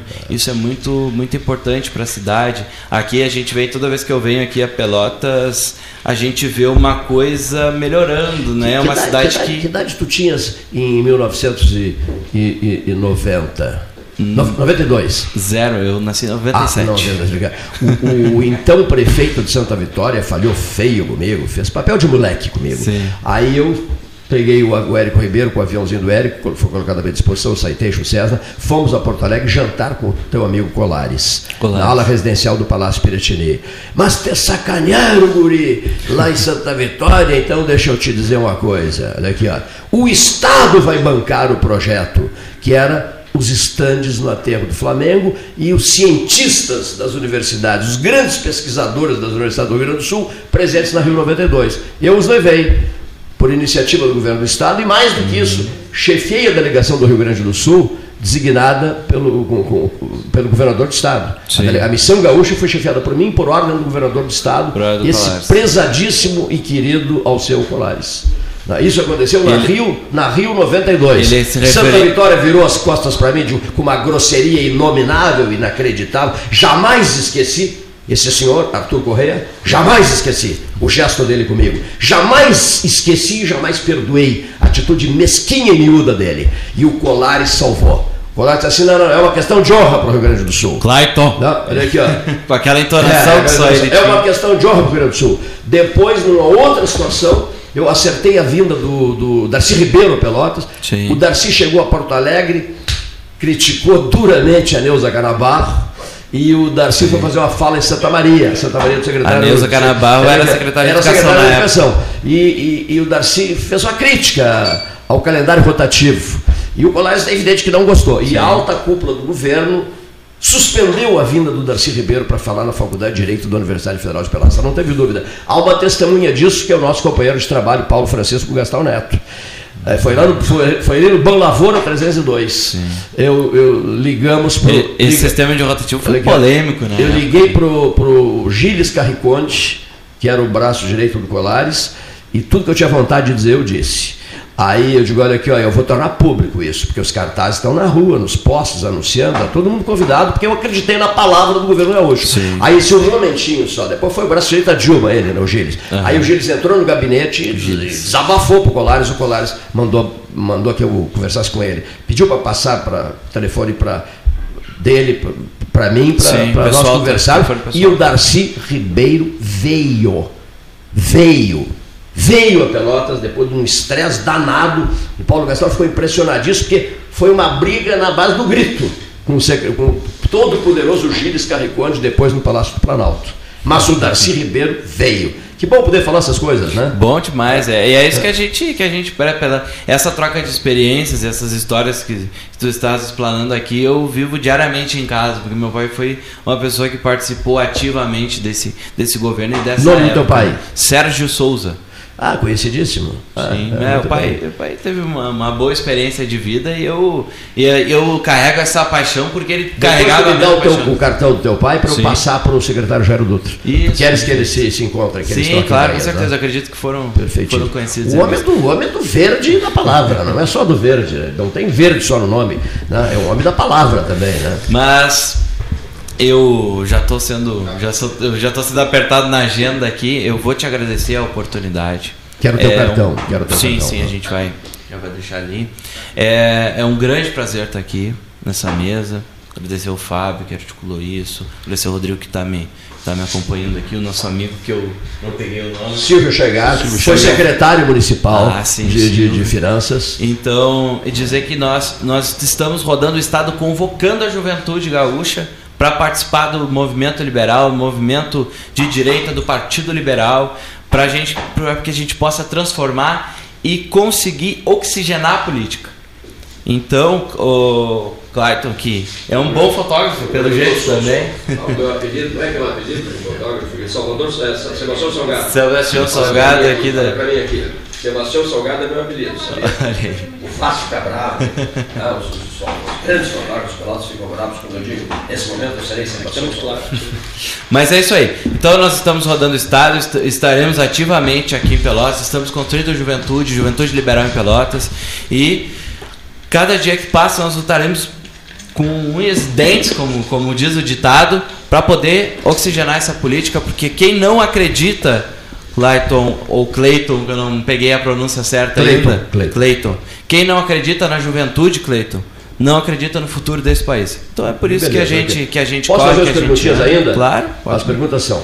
Mete ficha. Hoje, no cenário político, na, na- na cena política, vamos começar pelo Rio Grande do Sul. Sim. Hoje, a valer, assim, imagina a Fórmula 1, gosta de Fórmula 1?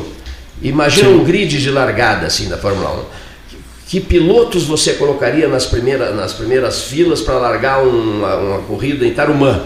Tá? Olha aqui, ó, visando o Palácio Piratini. Quem é que está, ou numa outra expressão gaúcha que eu gosto muito, não é Carlos Wiener Nogueira e Gustavo Brusque Jackson, quem é que está na ponta dos cascos hoje? Onyx Lorenzoni. Onyx Lorenzoni, um, um nome, tá? Essa declaração do presidente Bolsonaro de que a Onyx está embaixo d'água não, não, não, não, não, não deixa mal a turma do, do senador Reis? Pois é, a, a ideia é, o ministro Onyx Lorenzoni é uma pessoa que está do lado do presidente da República desde o início. Ah, já foi né? ministro de várias uh, situações, Já né? foi ministro de quatro pastas. Então ele tem, ele é amigo pessoal do presidente Sim, da e o República. presidente está externando, achas? Vocês Sim, consideram que o presidente está externando apoio a ele, né? Com certeza, Olha aqui, 100%. quem mais, quem mais eh, José Copa Verde? Quem- Capa Verde. Capa, desculpa, rapaz. Me chamaste Clayton. Olha aqui. Foi pra se vingar, viu? Muito bem, muito bem. José Capa Verde, tô brincando. José, Obrigado. eu só fiz uma vez com o prefeito de Pedro Machado. O sujeito entrou, esqueci o nome dele agora. Ele entrou, eh, muito boa tarde, senhores ouvintes eh, da Rádio Pelotense. Ele disse, eu disse assim, imenso prazer em ouvi-lo, prezadíssimo prefeito de Canguçu. E ele disse, eu não sou o prefeito de eu digo, essa rádio não é Pelotense. Não, só te, Ah, de, errou só, só te de brincadeira, mas olha aqui. Além do Onyx Lorenzoni, vamos lá. Tá. Eh, Tu, tu vês perspectiva para o Sartori?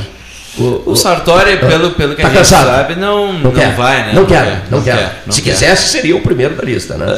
É, seria forte candidato. Olha aqui. Quem mais nesse, nessa reta de largada? A gente pode colocar aí, Vamos lá. parece que não abre mão da candidatura o senador Luiz Carlos Reis. Reis, o senador dos Carlos É. Reis, está na, na grande largada. É, se fala muito no Alceu Moreira, né? O Alceu Moreira. MDB. Não seria o Gabriel Souza no lugar do Alceu Moreira? Eu ac- novinho. acredito que, o, que seja o Alceu Moreira. E sim. você visualiza a, a possibilidade do governador Eduardo Leite concorrer à reeleição? Hoje eu, visu- eu visualizo uma indefinição muito grande, né? Sim. Pela, pela derrota dele nas prévias do PSDB, agora isso ficou uma, uma Mas teve indefinição 44% dos É, votos, né? Ficou uma indefinição. No cenário nacional, né? Muito grande, né? Sim, sim. Ficou uma definição maior ainda. A Ele prega a não reeleição, Sim. né? Então a gente vamos, vamos ter que esperar aí. Mas não há mais ninguém cenário. nesse cenário estadual, vamos lá, mais ninguém. eu O acho. PT, o PT. Dizem que o Edgar Preto vai, Edgar Preto. vai a governo do estado, né? Não. Também se escuta aqui, querendo contribuir, se escuta do atual PTB o lançamento de Luiz Augusto. Luiz Augusto não, de Divaldo Lara, Divaldo prefeito Lara, Bagé, prefeito como Bagé. candidato ao governo do estado pelo PTB. Olha aqui, Hélio Freitag, meu estimado amigo, não me disse, mas nós conversamos pelo telefone essa noite passada, uma longa conversa, e ele disse assim: toma nota de um candidato, que aliás, sexta te visitará, me disse o Freitag. Chama-se, não, não, é um camarada de Passo Fundo.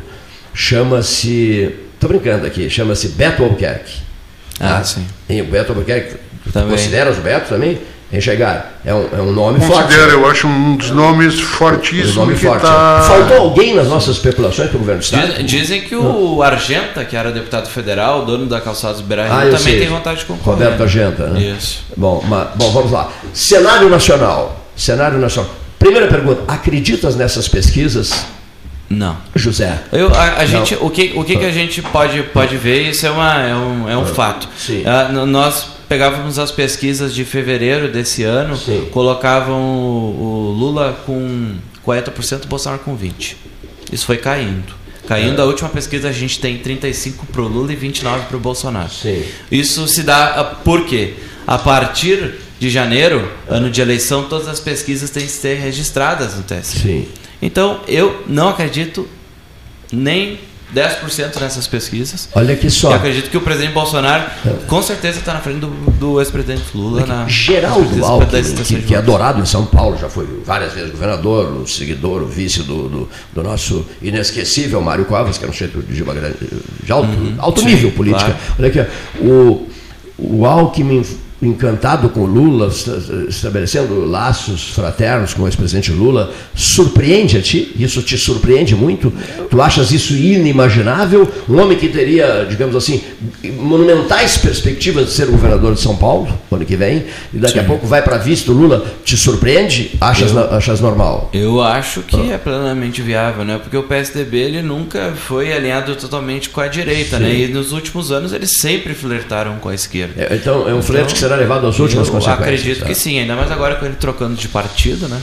E é- E- Cleiton, é necessário frisar, e todos nós sabemos disso, que a vertente da escolha política, não querendo polarizar nada, mas PSDB e PT são de esquerda. Pois é. Então tem muita coisa em comum. sim. Se o senhor pudesse dar um conselho ao presidente Jair Bolsonaro, que conselho o senhor daria? Presidente, Pra ele olhar mais aqui para Pelotas, né?